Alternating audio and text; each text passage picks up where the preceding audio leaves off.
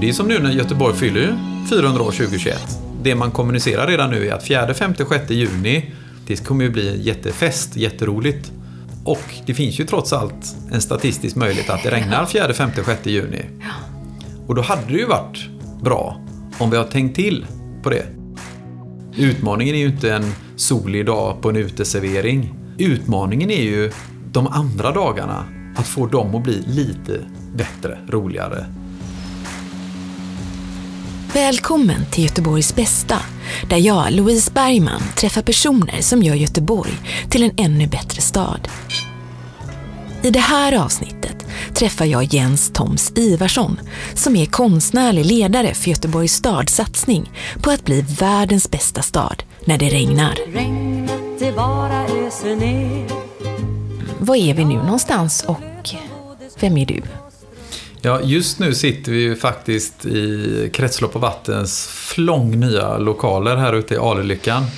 Och det känns så otroligt härligt att ha flyttat in här. Eh, och jag är ju då Jens som är anställd som Creative Director, eller det är ju ytterligare ett svenskt ord för någonting som är kreativ ledare. Eh, för jubileumssatsningen Rain Gothenburg. Ett eh, mycket spännande projekt som jag var ytterst tveksam till om jag skulle tacka ja till från början. Men eh, är glad att jag har gjort det. Väldigt spännande. Och eh, min bakgrund kan man säga så här är att apropå vatten, jag har jobbat med vatten sedan 91. Yrkesverksamt på, på olika sätt. Och när jag presenterar om eh, Rain Gothenburg och regn så pratar jag om vatten. Vattnets fyra faser. Vi har ju den fasta formen och jag har jobbat med is för ishotellet. I, eh, I år blir 18 året i år i rad. Och jag har även varit anställd heltid och bott uppe i Jukkasjärvi eh, i fyra års tid.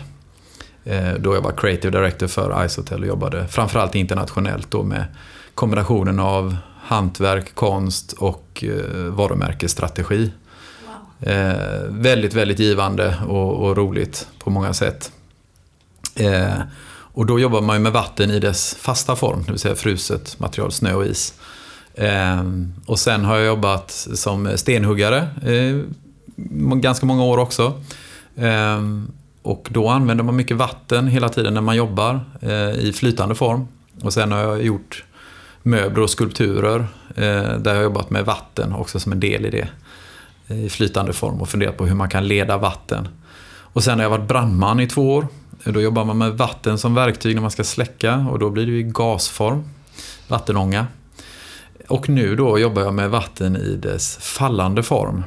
Det vill säga från molnet, när släpper molnet ner till marken, tak, eh, vägar och torg och så vidare. Och nu handlar det om att vara kreativ med, med det då. På hur många olika sätt kan man vara kreativ med vatten i en stad? Och eh, kopplingen till Icehotel kan man väl säga att jobba med snö och is är ju just att när Icehotel startade så var snö och is där uppe bara någonting. Det fanns bara där. Det var mörker, snö och kyla liksom. Vad kan man göra med det? Eh, och det var ju väldigt eh, svalt intresse för det från början. Eh, lokalt. Man tänkte att det är ingen mening att göra någonting med det. Det går väl inte att göra någonting. Eh, men det visar sig att tillför man kreativitet till ett material som vatten så kan man faktiskt skapa värden som blir attraktiva. Och jag ser det likadant med regnet i Göteborg. Att de flesta jag träffar och Magnus, min kollega Magnus Mott som är projektledare. Ehm, de flesta vi träffar när man pratar om det första gångerna, nu har vi kommit en bit på vägen så att nu ser man att folk börjar se vad det faktiskt innebär. Men annars är det såklart att det väcker mycket leenden. Man får så här antingen ja lycka till med det du. Eller så här ja då har du att göra i Göteborg. Och det är ju sant. Men det är också där den fantastiska potentialen ligger. Precis som det var i Jukkasjärvi innan man startade igång. Man höll fast, höll fast vid en vision. En tanke, en, liksom, ja, men, en dröm nästan. Det går faktiskt. Och Göteborg, om vi vill, vi har ju den här möjligheten nu. Vare sig vi vill eller inte så regnar det en tredjedel av året. Nu är vi liksom här i ja, januari, eh, februari nu idag, tredje idag va. Eh, Och idag hörde jag på nyheterna i morse att i Göteborg, tror jag var första dagen det var under noll. På länge, alltså minusgrader. Eh, och vi har ju sen november haft ganska mycket regn här i Göteborg. I kombination med blåst ibland och så vidare. Och vare sig vi vill eller inte så är det ju så. Och nu är vi dessutom i den mörka kalla perioden. Där regn sällan upplevs som något positivt. Eh, så när vi jobbar med Rain Gothenburg så tänker vi mycket hur kan vi förbättra staden? Alltså vi vill göra en bättre stad. Det är det vi vill göra. Och om man ser det ur ett mänskligt synpunkt för oss människor så kan man göra jättemycket såklart. Alltså en del uppenbara saker. Till exempel har vi en regnlekplats nu, man kan göra torra stråk och platser, man kan göra konstverk som aktiveras av regn och man kan lyfta fram eh, regnets egenskaper på en mängd olika sätt. Eh, därför har vi också samarbete med HDK, med Chalmers, med eh, landskapsarkitekter, arkitekter och så vidare. Eh, men sen har vi också ett stadsperspektiv, det vill säga miljö och klimataspekten. Där vi jobbar med, försöker att pusha även Göteborg eh, att göra mer och bättre gröna lösningar i staden. För med tanke på den takt som staden också byggs ut och förtätas, det vill säga vi får fler hårdgjorda ytor, tak, trottoarer, gator, torg. Där än så länge regnet ses ju som något ofta negativt. Vi ska bara bort med det så fort som möjligt, väck med regnet. Eh, ner i eh, brunnar och så vi inte ser det. Så tänk, vi tänker inte så mycket på regn. Annat än att vi blir blöta. Men vad händer under mark? Va, va, vad är det som gör att det ens funkar att ha en stad? Det är ju inte jättelänge sedan, hundra år sedan ungefär, som det, vi hade inte något vidare utvecklat dagvattensystem. Utan det var väldigt lerigt och klafsigt liksom. Just det. Mm. Så ja, det är fantastiskt spännande att jobba med regn. Och när man börjar, precis som allt annat tror jag, vad man än börjar med så inser man först hur lite man kan. Jag är väldigt ödmjuk fortfarande för mina, våra kollegor här på Kretslopp och vatten till exempel som är skyfallsexperter och de jobbar med dagvatten och miljöutredningar och mäter fosforhalter och hur vi ska rena vårt vatten. Otroligt mycket kunskap. Som lätt stannar inom sitt skrå.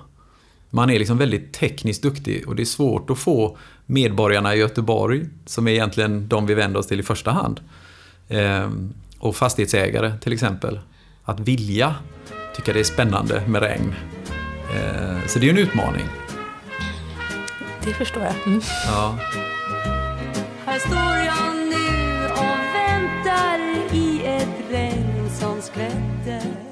Och om man zoomar ut lite om man läser på våran plottriga whiteboard här som är beige.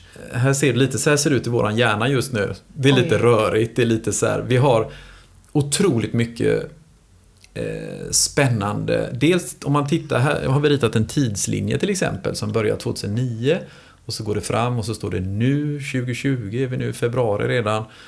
Och sen så 2021 då fyller Göteborg 400 år. Och det är ju också värt, tycker jag, att säga att hela den här Rain Gothenburg, det startade ju ur ett, vad ska man säga, en tanke som heter världens bästa stad när det regnar. Just som det. kom från en som heter Jesper Larsson. Eh, som kom från, eller kommer från en väldigt kreativ miljö. Han är en väldigt kreativ person. Och så vidare. Men han, ur det här att liksom skapa kreativt tänk, fick en idé om hur kan man vända det som är liksom någonting negativt till någonting positivt. Och då föddes idén om världens bästa stad när det regnar. Och eh, detta är ju många år sedan nu liksom. Sen hände inte så mycket annat än att det blev någon workshop och man funderade lite kring det men det, det hände inte så mycket mer. Eh, och sen är jag då glad att jag fick frågan om att få det här jobbet som konstnärlig ledare för eh, världens bästa stad när det regnar, hette det ju då. Och anledningen till att vi bytte namn till Rain Gothenburg det är inte för att vi ska vara märkvärdiga och prata engelska plötsligt utan det var för att ett av huvudsyftena är faktiskt att ge bilden av Göteborg som en kreativ stad internationellt. Okej. Och sen egentligen skitsamma att det handlar om regn. Nu råkar det vara så att det regnar relativt mycket i Göteborg. Eh, Sveriges näst regnigaste stad. Det är bara Borås, de jäklarna, som slår oss med några dagar enligt statistiken. Eh, men ehm, eh, det finns ju så otrolig möjlighet i detta men det är också mycket att kommunicera kring det. Och att så fort jag började komma utomlands och prata om världens bästa stad när det regnar så är man tvungen att översätta det till engelska. Eh, the world's best city when it rains. Och då har jag fortfarande sagt vilken stad. Det är, eh, by the way, it's Gothenburg. Och det, är inte, det funkar väldigt bra internt för oss här i Göteborg. Vi ska bli världens bästa stad när det regnar. Det blir ju lätt också nära så här, någonting som är väldigt käckt och göteborgskt sådär. Men det var också det jag tog på allvar. Det var det som slog an någonting hos mig. Eh, Men är man utanför Göteborg så är det ju inte speciellt ödmjukt. Eh, Det är lite kaxigt och sådär, men jag, det är någonting positivt i det. Men som när jag var i Rotterdam till exempel och presenterade detta innan vi hade bytt namn och pratade med en som är expert inom regn och skyfall och så vidare. När han säger “get in line” om vi ska bli världens bästa stad när det regnar. För när man tittar ur ett globalt perspektiv så ligger Göteborg ganska långt efter Okej. inom vissa områden. Eh, inom andra områden, eh, skyfallsstrategi och så vidare, så ligger vi ganska långt fram. I framkant faktiskt. Men om man tittar på vad vi har gjort och gör i stan så ligger vi ganska långt efter. Det är bara att titta, man behöver inte gå långt alls för att se vad man kan göra. Om man tittar på Köpenhamn till exempel och Malmö, VA Syd nere i Malmöregionen så att säga. De jobbar väldigt kreativt också med hur vi kan förbättra hur vi hanterar regn och så vidare. Men i alla fall, hur som haver att det, det finns så mycket att göra. Och Börjar man gräva i det liksom och titta kreativt på det så, så är det så mycket man kan göra med regn. Och eh, som sagt, som, för mig som designer och konstnär och håller på med varumärkesstrategi så är ju detta en guldgruva. Just för att det sticker ut. Vad då ska ni bli världens bästa stad när det regnar? Det är vi nyfikna på att höra om. Det är därför jag har varit i riksdagen och pratat om det. Det har varit fyra svängar i Stockholm, tre i Malmö, varit i Bergen som är Europas regnigaste stad. Jag har varit där två gånger nu. De är jätteintresserade. Trondheim, London, Glasgow, Dordrecht, Amsterdam, Rotterdam, Glasgow. Alla andra är jättenyfikna på vad tusan håller ni på med där i Göteborg? Och man har till och med kallat det för Göteborgsmodellen nu. Så nu gäller det att vi lever upp till det vi pratar om så att säga. Precis. Och vad är det för några grejer som ni redan har gjort då som är på, Ja, i, på gång? Ehm, det som är gjort redan, det är ju flera saker egentligen. Alltså man kan väl säga också så här, generellt sett kan man säga att det görs ju såklart mycket i Göteborg vad det gäller hur vi ska hantera regn. Ehm, från olika förvaltningar. Park och naturförvaltningen till exempel tog ju fram och gjorde den här första regnlekplatsen uppe vid Näckrosdammen. Tillsammans med två konstnärer. Eh, och eh, jättebra exempel på hur man kan göra. Och det är ju egentligen ingenting som Rain Gothenburg i sig har gjort, utan det gjorde Park och naturförvaltningen. Men Rain Gothenburg, vi har ju till uppgift också att samla bra exempel som görs och liksom titta här vilka bra grejer som görs. Sen är vi, Rain Gothenburg, vi är med och försöker pusha och inspirera andra att göra saker. Och sen är vi med i projekt också att, att bidra. Och till exempel har vi ute i Frihamnen, eller den delen som kallas också Jubileumsparken där, eh, ett projekt tillsammans med Stadsbyggnadskontoret och Älvstranden där med utelekplats, eller det här eh, uteklassrummet som Resetas Urbanas ritade, den här gula konstruktionen som var medskapande process. Jättespännande, det 100 göteborgare var med och byggde eh, upp det här då. Eh, man kan titta så här, det finns vid Munkebäcks torg nu så är det en ganska nyanlagd, eller väldigt nyanlagd faktiskt, eh, Skyfallspark kallas det. Det är alltså en liten park som är precis bakom Munkebäcks torg. Eh, där man leder regnvatten när det kommer ett större skyfall då. När det kommer så här väldigt stora regnmängder som sker väldigt, väldigt sällan. Men den parken har blivit ganska intressant därför att om man går där och tittar så det är väldigt böljande och liksom eh, slingrande och eh, här, höjdpunkter, dalar och gropar. Och det är för att leda stora mängder regnvatten. Och det är ingenting kanske man tänker på eh, om man inte vet om det. Och det är en sån sak som jag tänker vi skulle kunna förbättra, att liksom kanske visa upp det lite mer och kommunicera det. Och så har vi ju då nu ganska nyligen på våran Instagram släppt en regndansfilm. Där man kan se, vi bad Twisted Feet, en dansstudio här i Göteborg som är jätteduktiga. Och då bad vi dem så här, regndans är ju någon väldigt gammal tradition eh, i både Nordamerika och Afrika och andra ställen där man inte har så mycket regn. Eh, så där väljer man ju att hylla regnet. Så då tyckte vi det var spännande att se hur skulle en modern tolkning av regndansen se ut i Göteborg. Så det gjorde Twisted Feet och så har vi filmat det och lagt upp det. Jättespännande att se. Eh, och vi kontaktade fantastiskt duktiga Bea Senfeld, en modedesigner. Eh, och bad henne göra ett konstverk som var på Esperantoplatsen där hon målade med sån här regnfärg som syns bara när det blir blött då, när det regnar. Eh, ytterligare ett exempel på hur man kan jobba. Vi kommer nu i dagarna att gå ut med pressmeddelande till eh, om vi har jobbat med poesi på Brunnslock i staden. Så man kan göra massa saker för att liksom lyfta, hylla regnet. Och anledning, jag fick en som hånlog mot mig häromdagen och sa Jens, vi behöver inte regndans i Göteborg. vi behöver någon som har en soldans.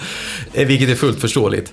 Eh, men samtidigt är det så här att just det, vad handlar regn om? Det är faktiskt en del, väldigt viktig del om vi hanterar regn som gör att om man säger så här, skulle det vara intressant att ha rent dricksvatten i Göteborg?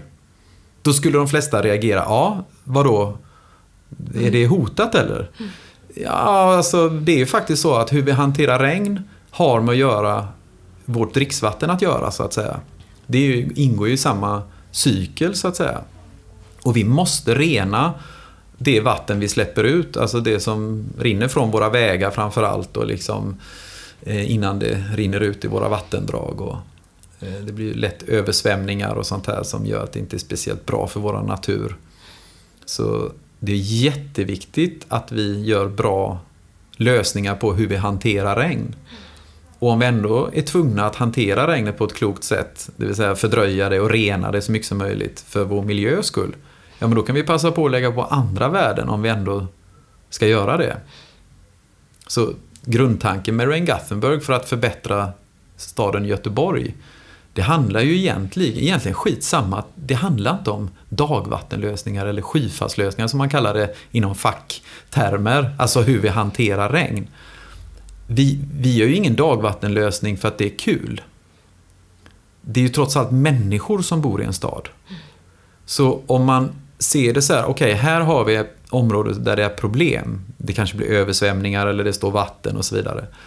Ja, om vi ändå ska göra någonting åt det, då kan man stanna upp och tänka, om vi ändå ska göra det, vad kan vi lägga till för andra värden? Finns det kulturella värden, sociala värden?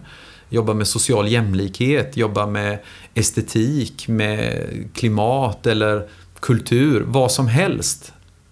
Om vi ändå ska göra det så kan vi ju lika gärna göra det ordentligt. Det blir ingen större merkostnad. Däremot blir värdet för staden enormt mycket större om vi gör detta. Så det finns ju, och skulle staden bestämma sig för att, eller på ett sätt kan man säga att staden faktiskt har gjort det. Kommunstyrelsen har ju någon gång klubbat detta och sagt att det här ska vara en jubileumssatsning. Och allting vi gör är ju, på ett sätt kan man säga att vi, Rain Gothenburg, vi är en jubileumssatsning idag. Men det är vi ju bara fram till 2021. Det är 2020 nu. Och vi känner lite så här, det kanske är dags att sätta igång och göra vi behöver göra grejer om det ska vara någonting liksom till 2021 så att säga. Visst. Men i Rain Gothenburg så på ett sätt så bryr vi oss inte jättemycket om 2021. För allting vi gör är ju på lång sikt. Det är hundraårsperspektiv på det vi håller på med och det kommer ju inte sluta regna 2022. Antagligen inte. Nej, antagligen inte. Utan tvärtom.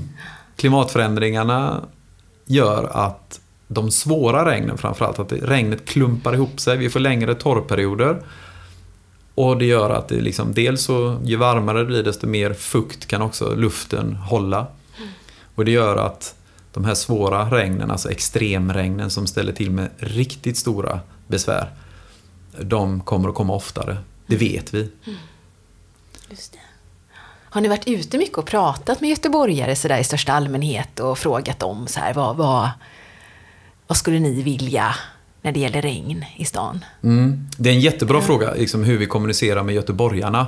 För det är ju, det är ju, allting vi gör egentligen är ju för göteborgarna.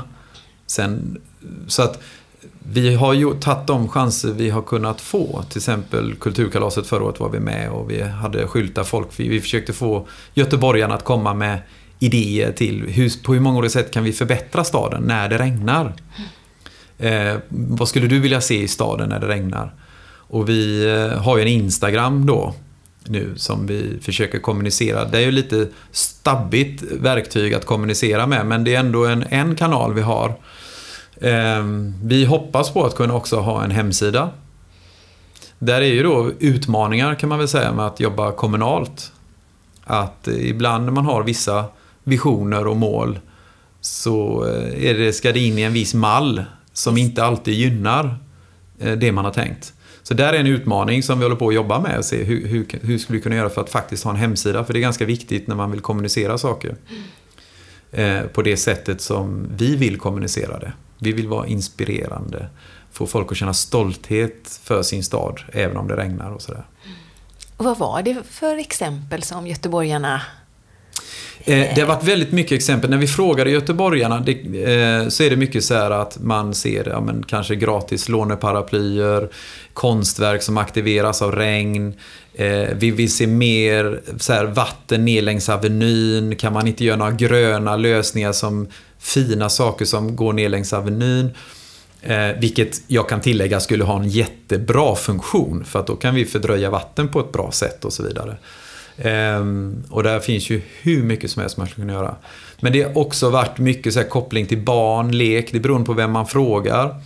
Ehm, eh, vi har lagt upp flera av de här bilderna. Folk fick skriva på ett plakat och hålla upp framför sig eh, och deras tankar som, som vi vill dela. För att vi vill höra vad göteborgarna eh, Alltså vi, vi är ju göteborgare. Vi är ju, jag är ju lika mycket göteborgare som alla andra här.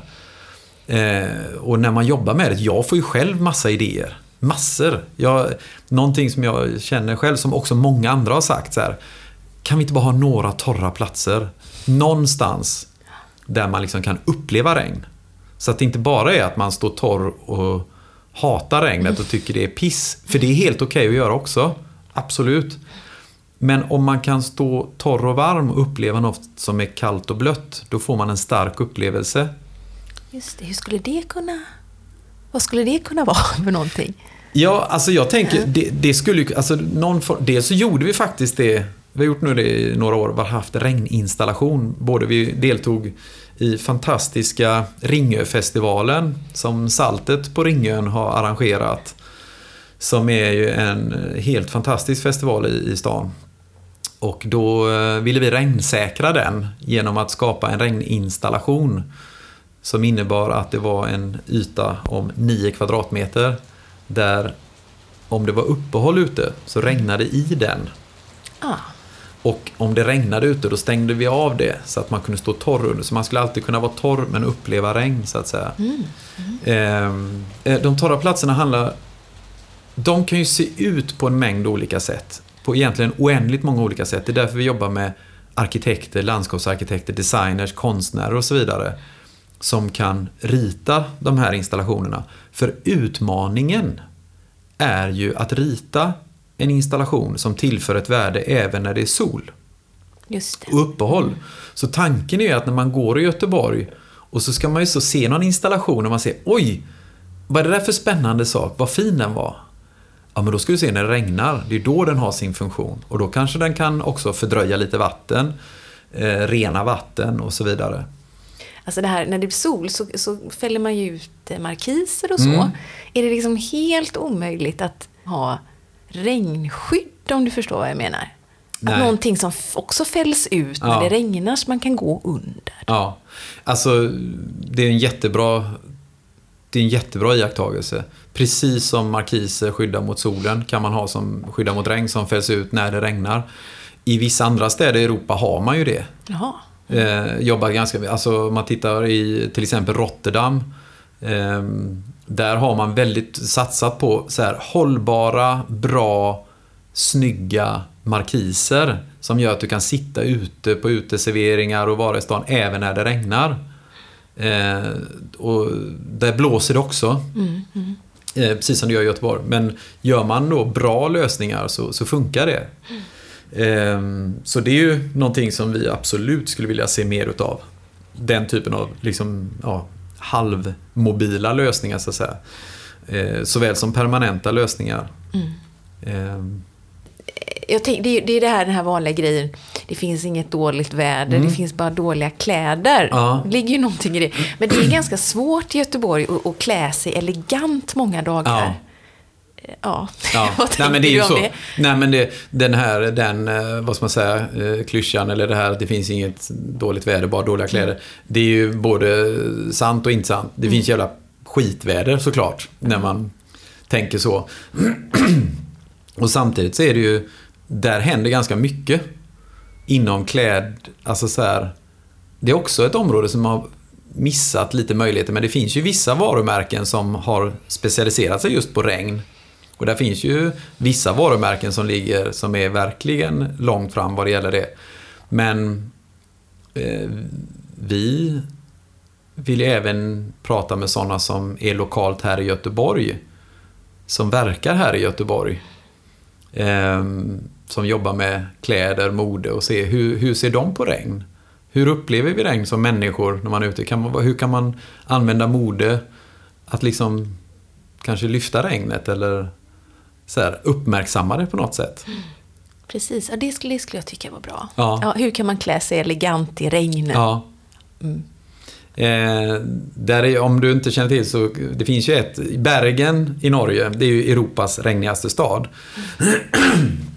där det regnar 255 dagar om året snitt. Eh, de har en, en, eh, en, en eh, modefirma, där, eller en firma som heter Norwegian Rain. De kan du kolla in. Det ska jag göra. Ja, Ja. där har de väldigt, väldigt fina regnkläder och mode i en bra kombo. Just det. Eh, Mm. Men som sagt, vi, vi tittar ju väldigt här nu nära Göteborg. Vi har ju jätteduktiga mode och klädskapare här i Göteborg. Så där finns ju jättemycket att göra. Vilka är de största utmaningarna tycker du i det här jobbet för dig? De största utmaningarna, det är nog lite olika. Eh, dels då för mig, jag känner mig fort, nu har jag ändå jobbat med det här i två och ett halvt år. Två år heltid. Ehm, största, och jag känner mig fortfarande ganska ny att jobba inom en kommun, inom kommunen. Ehm, jag håller på fortfarande, jag lär mig väldigt mycket. Ehm, och där finns ju vissa system och regler och sånt här som jag se som utmanande, om man säger så. Ehm, och samtidigt så är det ju inte så att det ska hindra mig, utan det är jätteviktigt att man pushar liksom och så här. Men en av de stora utmaningarna är ju att man jobbar i en så stor organisation så att säga, som kommunen är. Med så mycket människor inblandat, olika förvaltningar som har olika intressen och det är budgetar hit och det är andra saker dit och intressen och politik som gör att ibland blir det väldigt tungrot och väldigt, väldigt, väldigt snävt som gör att manöverutrymmet om man vill göra någonting som inte finns sen tidigare, där man ska skapa någonting som inte finns, då kan det ibland vara stora utmaningar. Och just att man får lite så här hån, man, man ser det lite som ett plojprojekt, sådär jubileumsjippo. Och det är synd. Så att det är väl en stor utmaning och det ligger ju eh, till oss då att visa att det inte är ett jippo, att det är ett, ett vi vill göra det på riktigt.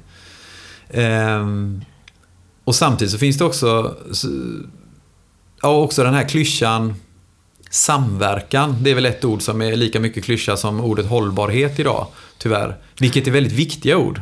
Bägge är ju viktiga. Men så här, samverkan, vad handlar det om egentligen då? Ja, men det handlar om att man egentligen bara ska lära känna varandra och prata med varandra. Och liksom, jaha, du menar det sådär? Ja, men då fattar jag. Vi kanske ska hjälpas åt att dra åt samma håll. Det är egentligen det det handlar om. Ja. Och då är det klart att om man inom olika förvaltningar inom staden till exempel har, man har sina jobb man går till och så alla har sitt att göra och så kommer någon utifrån och säger vänta lite, ska vi inte jobba lite med regn också? Då blir det lätt så här, ja, men vad fasen, det har vi inte tid med eller var, varför ska vi göra det nu? Vi, vi har det här att fokusera på. Ehm, då, då kan det bli utmaning och jag har förståelse för det och en viss ödmjukhet för det. Samtidigt så måste man också jag tror ju på det här och pushar för det för annars händer det ingenting heller. Så är, man får ha någon form av balans där då. Just det. Jag får bara fråga, förstår jag det rätt att, att ni, eh, ni har ju de här tjänsterna här, men att ni, ni har inte någon egen liksom, jättebudget som ni skulle kunna göra fantastiska saker med, utan ni jobbar liksom genom andra förvaltningar? Ja, kan man precis. säga så? Ja. Ja, det kan man säga. Vi har liksom ingen budget så sett. Nej, det är inte så att ni sitter på 10 miljoner som ni kan slänga upp något. Nej. Nej, tyvärr har vi liksom nästintill inte något utrymme alls vad det gäller budget utan Nej. Mm, varje projekt ska finansiera sig självt. Och, så. och vi, det är ganska osäkert att se nu vad som händer framåt. Eh, och just nu är vi inne i en spännande tid. Och se, ska vi fortsätta med detta? Jag hoppas ju det. Ja. För eh, det finns så otroligt mycket värde och eh, möjligheter med det här. Det ser vi ju. Ehm, och vi har även andra projekt förutom det jag nämnde tidigare med regndans och regnfärg och poesi och så. Så har vi även flera projekt med fastighetsägare framförallt som ser ett värde i att okej, vi investerar lite extra i bra lösningar på hur vi hanterar regn. Som dels skapar ett värde lokalt i våran, vid våran fastighet men också faktiskt bidrar till hela staden. Och där är en stor utmaning eftersom i Göteborg så är det cirka 65 procent, det är lite olika siffror, eh, 65-35 procent är alltså 65 procent privatägd mark i de centrala delarna och 35, vissa hävdar 40 procent är kommunalt. Men det är liksom kommunala marken vi måste ta hand om, vi har ansvaret för, vi är VA-huvudman så att säga och vi måste ta hand om regnet. Ehm, Men vi, regnet bryr sig inte om det faller på privat mark eller kommunal mark. Och vi som medborgare i staden, vi bryr oss inte heller om det är översvämning, då bryr inte jag mig om att vem det är som är ansvarig. Jag vill ju bara att det ska vara en bra stad. Så där måste vi samverka mer. Om du hade haft eh, hur mycket pengar som helst, Mm. finns det nå- någon lösning sådär som du känner, det här skulle jag vilja göra med Göteborg? Mm, ja. Då, alltså så här, vissa om, jag tänker nog framförallt vissa områden. Eh, men då är det så här, ja, jag skulle vilja göra någonting åt Avenyn. Om jag hade haft hur mycket pengar som helst skulle jag liksom, Avenyn som egentligen är egentligen paradgata, som idag känns som en motorväg, tyvärr. Den är väldigt ogästvänlig att gå över. Det är liksom eh, mycket asfalt, hårdgjorda ytor, bussar, spårvagnar, bilar eh, och liksom tråkigt. Där finns ju jordens möjligheter att skapa verkligen en eh, fint stråk genom staden. Jag tänker lite så här om man nu ser de centrala delarna nu då. Eh, från Götaplatsen i stort sett ner till Centralen och även nu då över till andra sidan Hisingen såklart. Med det som sker där. Eh, grönt stråk som vi vet är bra. Inte bara ur miljösynpunkt att det kan fördröja och liksom rena vatten utan ur ett mänskligt perspektiv. Vi vet att vi mår bättre utav grönt i staden. Och om vi då vet att människor mår bättre, vi vet att det är bra för miljön. Vi vet dessutom att ju mer vi kan fördröja och eh, rena som hjälper till och har bromsat upp lite grann när det kommer de stora regnen, de som kallas för ibland för skyfall eller hundraårsregn. Så är det även ett ekonomiskt perspektiv. Man vet att man gör det för att spara pengar. Varför gör vi då inte det? Så då tänker jag, hade jag haft obegränsat med pengar eller bara liksom en rejäl budget, då hade, då hade jag verkligen sett till att det blir mer gröna lösningar i Göteborg. Om man pratar om att Göteborg är en sån grön stad, ja, inte i de centrala delarna där, där det är hårdgjort. Ja, vi har vissa gröna områden och ytor. Men hur många av dem är genomtänkta att vara när det regnar? Okej. eh, mm. Nej, då kan man bara säga, ja men säg till mig då vilka platser det är så skulle jag vara jätteglad och uppmärksamma dem. Eh, det finns bra exempel också, eller som man gör såklart, liksom där Näckrosdammen, lekplatsen där och Ränglekplatsen. Och det finns ju även andra lösningar som, som är bra liksom, men man kan göra så mycket, mycket mer. Eh, som, som bidrar med värde och upplevelser när det regnar i staden. Och vi vet också att vissa är rädda för att Göteborg ska liksom, nej men vi vill inte bli ansedda som regnstaden. Det är inte vi heller intresserade av. Men däremot att bli känd som den kreativa staden som insåg att det regnar en tredjedel av året och vi omvandlade det till en möjlighet och kommunicera det på ett sätt. Det tror jag är intressant. Mm. Precis. Så tanke, apropå det här med torra platser och installationer och sånt. Som göteborgare, man har ju ibland besök från vänner från andra städer. Om man har någon vän från Örebro eller London eller Berlin eller vad det än är liksom. Mm. Så tänker man, ja men på lördag ska vi gå ut och ska visa stan och visa, vi går på något museum eller vi går på någon konsert eller vi, så här. Det är ju ofta kultur man vill mm. visa upp när man får besök. Visst. Då har plötsligt kulturen väldigt stort värde. Ehm, och då kan man tänka att ja, men det regnade den lördagen. Och då är det ju lätt att man tänker, fasen också, det regnar nu när mitt besök kommer. De har aldrig varit i Göteborg innan. Mm. Tänk om vi då hade Göteborg, att på lördag regnade och då vet jag att jag får mina vänner på besök. Om jag vet då att ah, det regnar på lördag, då vet jag precis var vi ska gå. Då ska vi gå dit, dit och dit. Där kan vi uppleva regn på ett helt nytt sätt. Helt säkert hade de tagit det med sig som en positiv upplevelse och pratat om liksom att shit vad vi upplevde en, en bra grej i Göteborg. Det var trots allt kallt och regnigt men då hade de förberett staden så att det var så här. Just och det är de där så här lösningarna som det är bara torra lösningar som ritas av duktiga arkitekter, designers, konstnärer och så vidare. Det går att göra. Det finns exempel runt om i världen. Det är bara att kom igen, vi gör det. Mm. Så det längtar vi efter. Jag har väntat på att regn jag kan förlora mig Du har lyssnat på Göteborgs bästa som drivs ideellt och produceras av Bergman Kommunikation.